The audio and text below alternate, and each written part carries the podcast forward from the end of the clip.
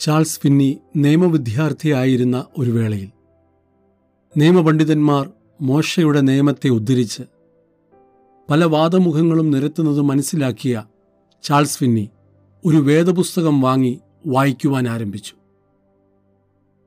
അങ്ങനെ അദ്ദേഹത്തിന് വേദപുസ്തകം പഠിക്കുവാനും രക്ഷയിലേക്ക് നടത്തപ്പെടുവാനും ജീവിതത്തിൽ പരിശുദ്ധാത്മാവിന്റെ ആവശ്യകതയെക്കുറിച്ചും നിറവിനെക്കുറിച്ചും മനസ്സിലാക്കുവാനും പ്രാർത്ഥിക്കുവാനും ഈ വായന മുഖാന്തരം ഇടയായിത്തീർന്നു. അദ്ദേഹത്തിന്റെ പ്രാർത്ഥനാ ജീവിതം വളരെ പ്രസിദ്ധമാണ്. തന്നെ കാണുവാൻ ആരെങ്കിലും വരുന്നതൊഴികെയുള്ള സമയം പ്രാർത്ഥനയ്ക്കായി വേർതിരിക്കുമായിരുന്നു. വളരെ ഉച്ചത്തിൽ കരഞ്ഞുകൊണ്ട് മണിക്കൂറുകൾ ദൈവസന്നിധിയിൽ ചെലവിടുമായിരുന്നു. ആഴ്ചയിൽ എല്ലാ ദിവസവും അദ്ദേഹം പ്രസംഗിക്കുകയും ഞായറാഴ്ചകളിൽ മൂന്ന് പ്രസംഗങ്ങൾ വരെ നടത്തേണ്ടതായി വന്നിട്ടുണ്ട്.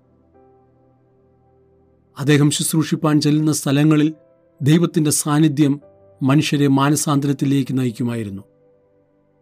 അദ്ദേഹത്തിന്റെ പ്രസംഗം കേട്ട് മദ്യമുണ്ടാക്കുന്ന ബിസിനസ് നിർത്തുവാൻ ഇടയായിട്ടുണ്ട്.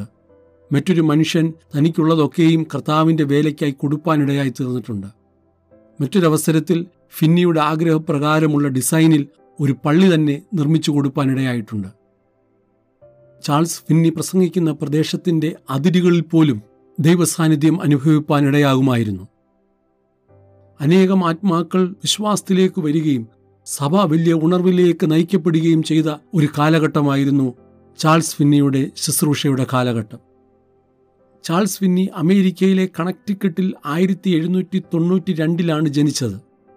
ഒബർലിൻ ഒഹായോയിൽ താൻ സ്ഥാപിച്ച കോളേജും അവിടുത്തെ സഭയിലുമാണ് അവസാന നാളുകൾ ചിലവഴിച്ചത്. നാൽപ്പത്തഞ്ചു വർഷത്തോളം ശുശ്രൂഷയിലായിരുന്ന ചാൾസ് ഫിന്നി ആയിരത്തി എണ്ണൂറ്റി എഴുപത്തഞ്ചിൽ കർത്തൃസന്നിധിയിൽ ചേർക്കപ്പെട്ടു.